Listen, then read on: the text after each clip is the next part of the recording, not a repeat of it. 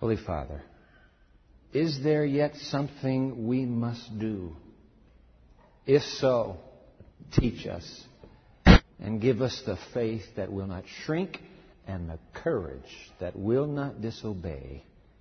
We pray in Jesus' name. Amen. On this weekend, when the nation remembers the legacy of Dr. Martin Luther King Jr., recall with me for a moment his now famous words spoken in 1963. I put them on the screen for you. They're in your study guide. Dr. King speaking. 11 o'clock Sunday morning is the most segregated hour of the week. Write that in. 11 o'clock Sunday morning is the most segregated hour of the week, and the Sunday school is still the most segregated school. Hey, but listen, that was 1963. It's different today, right? Time magazine reports that 2007 surveys reveal that fewer, get this, fewer than 8% of American congregations evidence any significant racial mix. So, what's a significant racial mix? Uh, Michael Emerson, a specialist on race and faith at Rice University, suggests a 20% or more minimum of minority membership would indicate significant racial mix. That would be one out of five minimum significant racial mix. But with fewer than 8% of American con- congregations revealing that mix, obviously, Dr. King, his observation appears to still be true. The most segregated hour of the week is at 11 o'clock at worship. Leading Time magazine in the January 11, 2010 issue to put it this way, put it on the screen for you, you'll have to fill it in. In an age of mixed race malls, mixed race pop culture music charts, and yes, a mixed race president, the church divide seems increasingly peculiar. It is troubling, even scandalous, that our most intimate public gatherings and those most safely beyond the law's reach remain color coded. Write that in. Color coded. Are we a color coded church? Does the Seventh day Adventist Church in the United States live by a color code? Today's teaching, we will explore for that answer.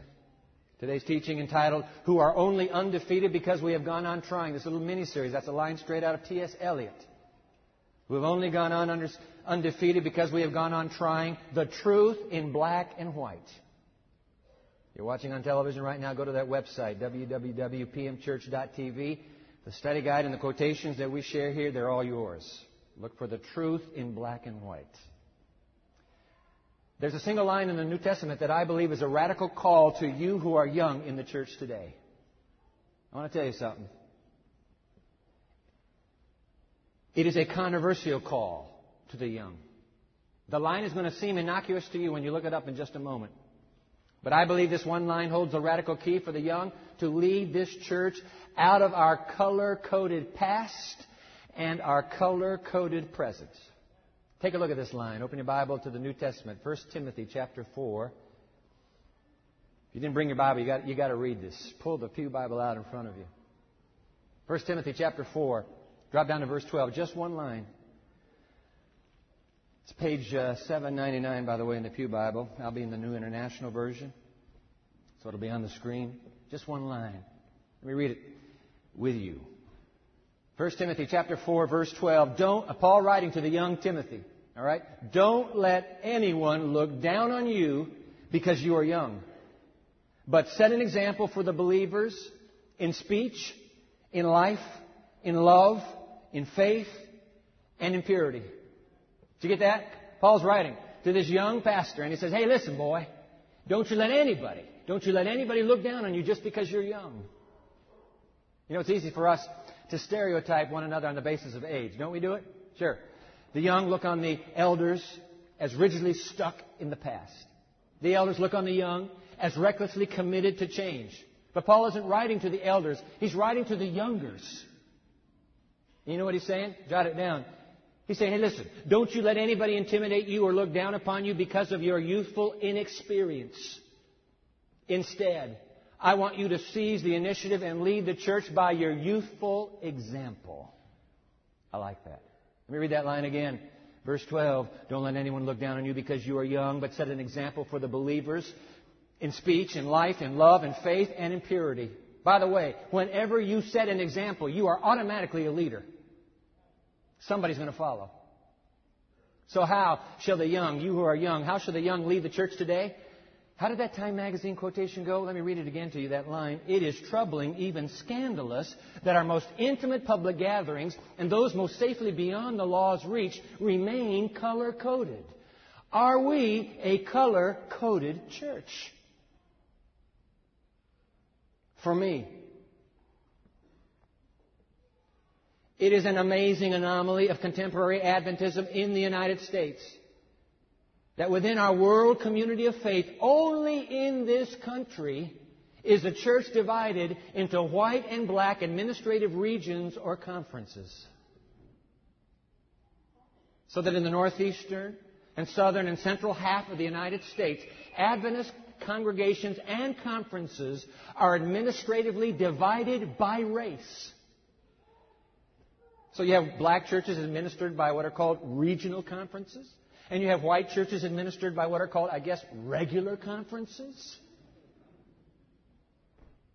The Seventh day Adventist Encyclopedia, six pages, are devoted to the history of this, this unique administrative rationale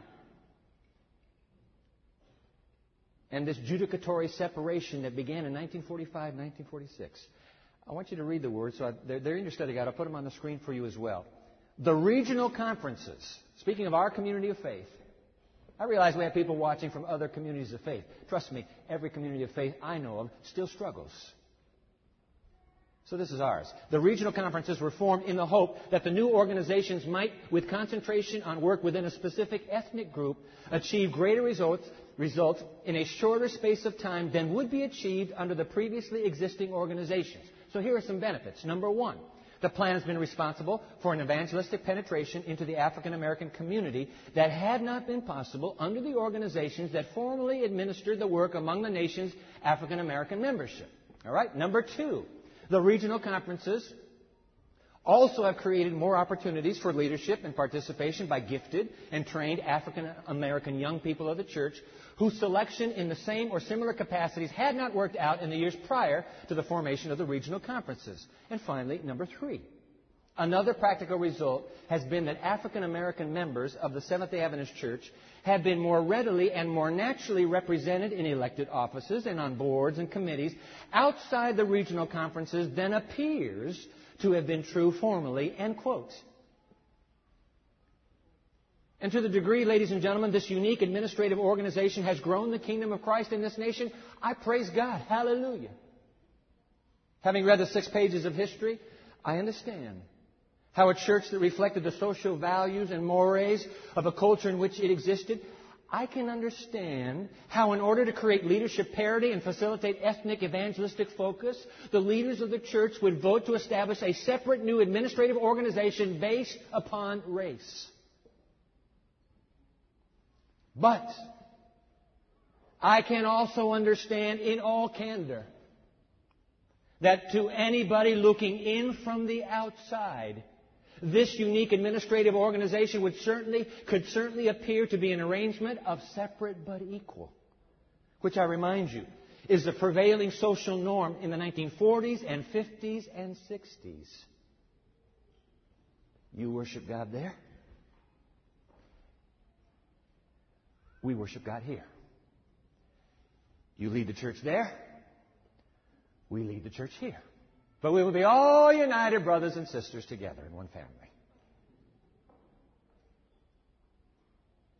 That may have worked in 1945 when the plan was instituted. But in this new age of Barack Obama, President of the United States of America, does the 1940s rationale still hold water.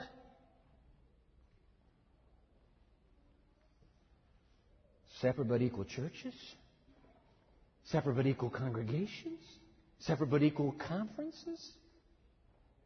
Or has this administrative strategy outlived its ability to justify itself any longer in a society that no longer believes in separate but equal?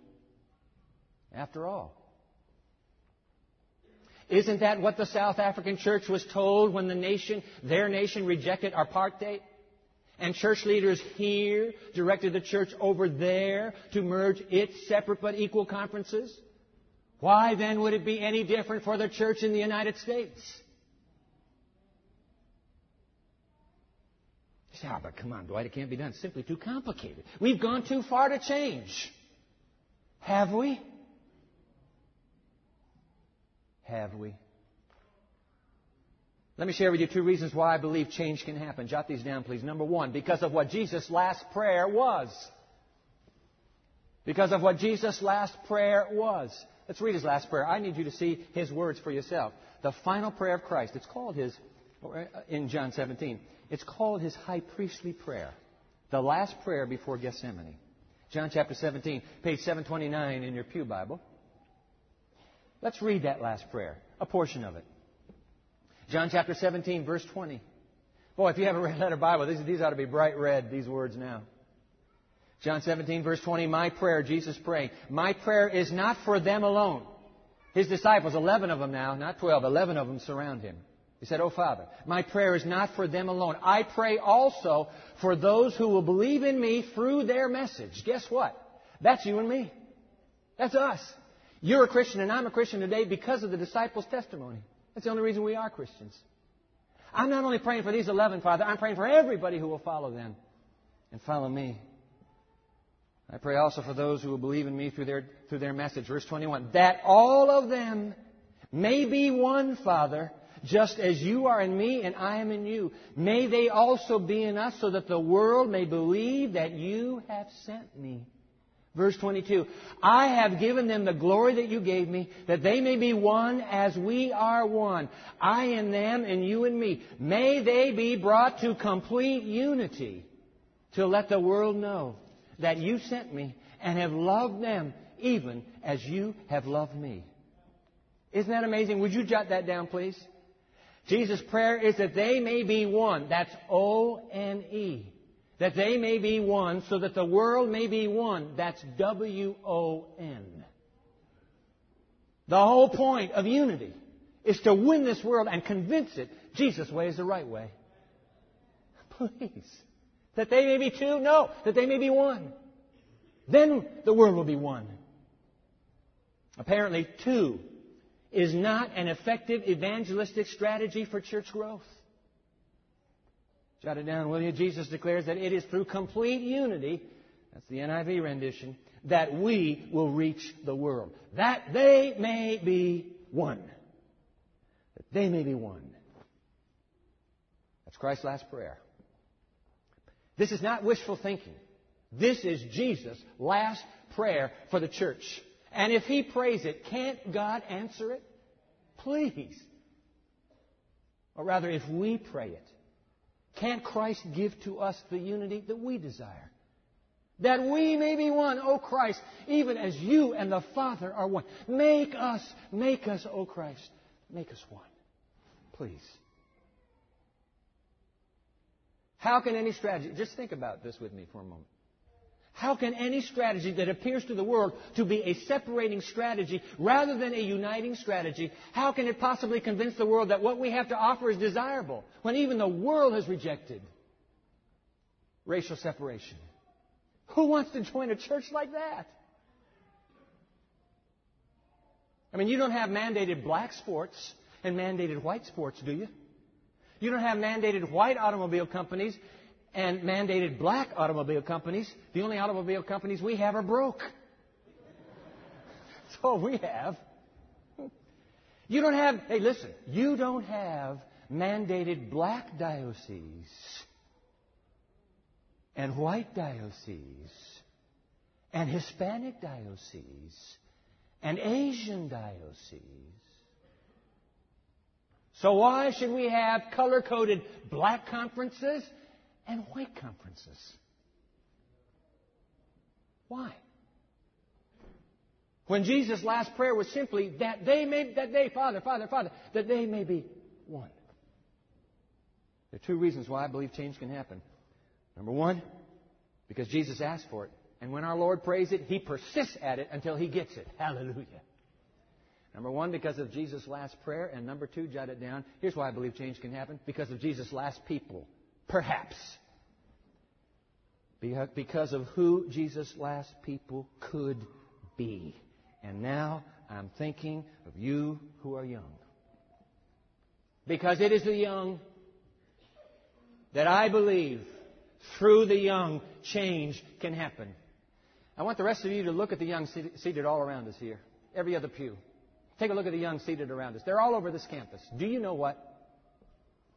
This generation of young is the most colorblind generation ever to live in this nation and ever to live in this church. I mean, you think about it. God has raised this generation up for such a time as this. They don't live in a color coded, color coded world like their elders do. They intermarry. They interplay.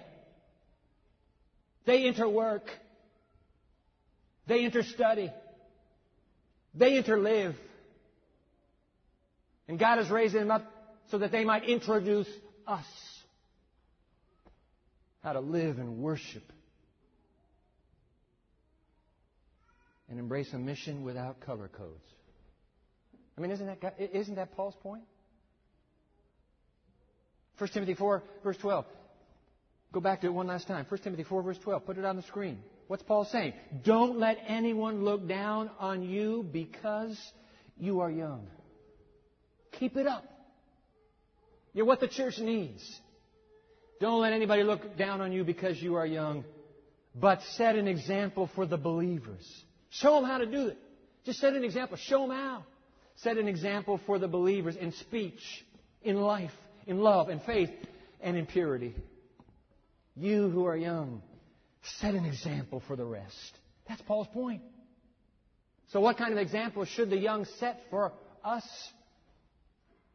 On this Martin Luther King Jr. weekend, let me close by sharing with you, you who are young, three ways you can help your church live and serve without a color code. Jot these down. Three ways. Number one, make sure your own heart is not color coded. Make sure your own heart is not color coded. Racial prejudice is easy to spot in others, but much more difficult to spot in myself.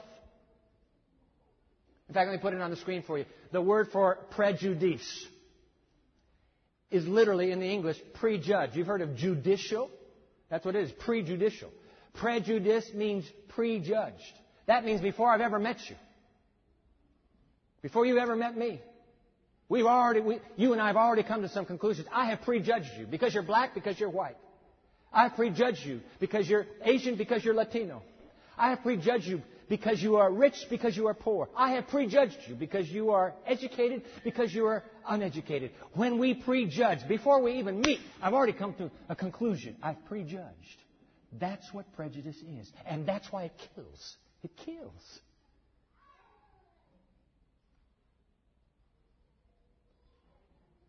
I have a book in my library called Bias and the Pious. It's a great book. I pulled it back out this week and read the book through again. It's written by James Diddy. Fascinating. Listen to this. He reports on research that has found that those who are conservative in their social values, that would be most of us evangelicals, all right? Those, of, those who are conservative in their social values are more likely to be racially prejudiced. Watch this. I'll put the words on the screen for you. More conservative attitudes on these issues, and he's just talked about war, divorce, capital punishment, abortion, socialized medicine, rehabilitation of prisoners, and welfare. More conservative attitudes on these issues are correlated with more restricted and prejudice like attitudes on racial issues. Now he quickly goes on. To be sure, the correlation is not perfect. There are many non prejudiced individuals with conservative social views. Hallelujah. And vice versa. But the correlation is more likely than not. Make sure your own heart is not color coded.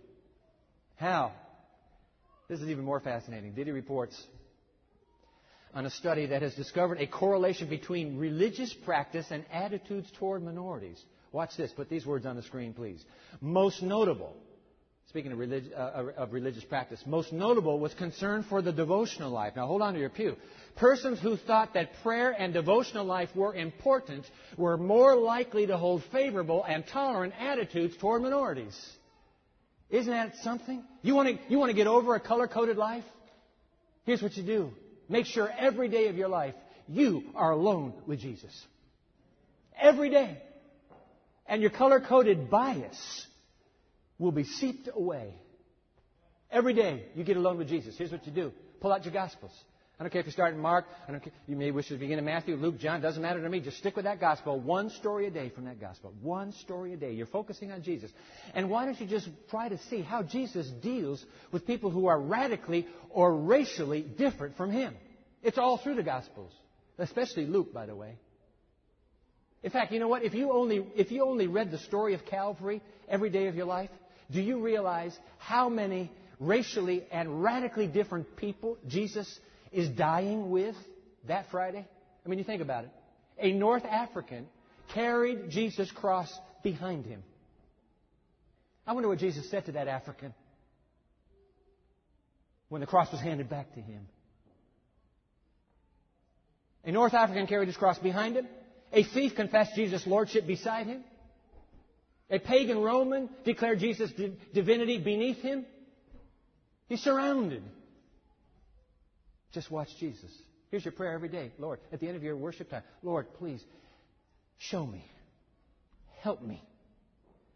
Give me your heart for those who are racially different from me. That's for everybody, by the way. Everybody has racially different people. Right? Of course. Number one, make sure your own heart is not color coded. Jot it down. Number two, cross the lines and choose a church with racial mix. If the young would ignore the artificial boundaries that separate congregations and even conferences, you would upset the apple cart eventually. If you and your interracial friends would join churches where you aren't in the majority, you could recalibrate calibrate the racial mix of that congregation. So when your interracial friends say, hey, come with me, it's as simple as that. Go with them. Set an example for the rest. Number one, make sure your own heart is not color coded. Number two, cross the lines and choose a church with racial mix. And finally, number three, talk to your leaders and ask them why we have to be separate but equal. It is time for you to take a proactive interest in your own community of faith.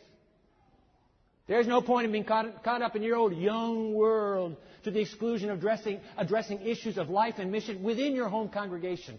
Talk to your leaders. And by the way, hey, hey, hey, by the way, I know your leaders. I know almost all of them. They are godly men and women. I already know. Listen, sometimes, sometimes all a leader needs is a word of encouragement to realize that what his heart has been telling him is what a new generation of young Christians, of new Adventists, is also believing. He just needs a word of encouragement. Sometimes, as leaders, we are afraid that any reorganizing might put us out of a job. So here's what you got to do. Bring your bright mind. God has given you a bright mind. Bring your bright mind to bear and prayerfully wrestle over with your leaders what a solution to our separate but equal conferences might look like. Dialogue with your church leaders. Ask them questions. Wonder out loud with them, how would it work? Could we do it like this? You know, whenever some people hear talk about doing away with two, a two conference paradigm, they immediately assume that this suggestion means shutting down all the regional conferences. Not at all. You could shut them all down, figuratively, and then recognize those, those regions so that in a united conference, leaders from both constituencies would be blended together in a new administrative paradigm. Just shut them all down. Start over. Two constituencies now. Blend. Hey, listen. I don't have the solution. But we have some very bright minds who are the young of the church today. Bring your mind to bear and set an example for the believers. Sit down and talk with your leaders. Who says it can't be done? Who says it's too complicated? Somebody once said, I am praying that they may be one as we are one. I believe that someone has the solution already in his nail scarred hand. And he's just waiting for somebody to ask for it. You're the one. You're it. Finally, before I end with a story, I want to appeal to young conference administrative leaders in our church today. Significant change requires a bold leader willing, like Jesus, to sacrifice himself if necessary for the good of the church and for the good of the world. You may be that young administrator and while more seasoned administrators may have tried to assure you that it cannot be done, you may be the very one the Spirit of God has raised up for such a time as this to show us how, in fact, it can be done. All it takes is one leader to persuade another leader, and then another, and soon the numbers and the votes will tilt in favor of change. I remind you, that that is precisely what happened in the New Testament church, where the infusion of new Gentile members and new Gentile leaders eventually silenced the argument from some of the elders that Jews and Gentiles need to remain two separate but equal communities in the church. Keep them separate, they said. But then a leader arose named Paul. He was a Jew, but he championed the cause of the Gentiles. And that artificial wall came down young administrator, you may be whom God has been waiting for to help the church you love answer the prayer of Jesus, and the two become one, that they may be one. Let me end with a story. They're still calling it the miracle in Memphis. Read a line or two. the two largest Pentecostal denominations in the United States one black and one white. On October 17, 1940, uh, 1994, sent their delegates to the city of Memphis. Listen. When the delegates arrived in Memphis on October 17, 1994, there was an electric air of expectation that something wonderful was about to happen. The conference theme was Pentecostal Partners, a reconciliation strategy for 21st century ministry. Over 3,000 persons attended the evening sessions in the Dixon Myers Hall of the Cook Convention Center in downtown Memphis. Everyone was aware of the racial strife in Memphis where Martin Luther King Jr. was assassinated in 1968. Here it was hoped a great racial healing would take place. The moment of paradigm shift came the next day. A black bishop had stood before the delegates and he, he had declared, Brothers and sisters, I commit my love to you. There are problems down the road, but a strong commitment to love will overcome them all.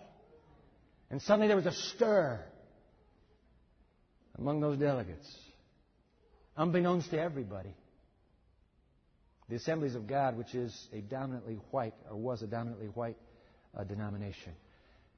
Donald Evans, pastor of the Tampa, Florida Assemblies of God Church, had slipped out of his seat, had gone back behind the stage, had rummaged in one of the offices, and had found a, cook, had found a cookie tin.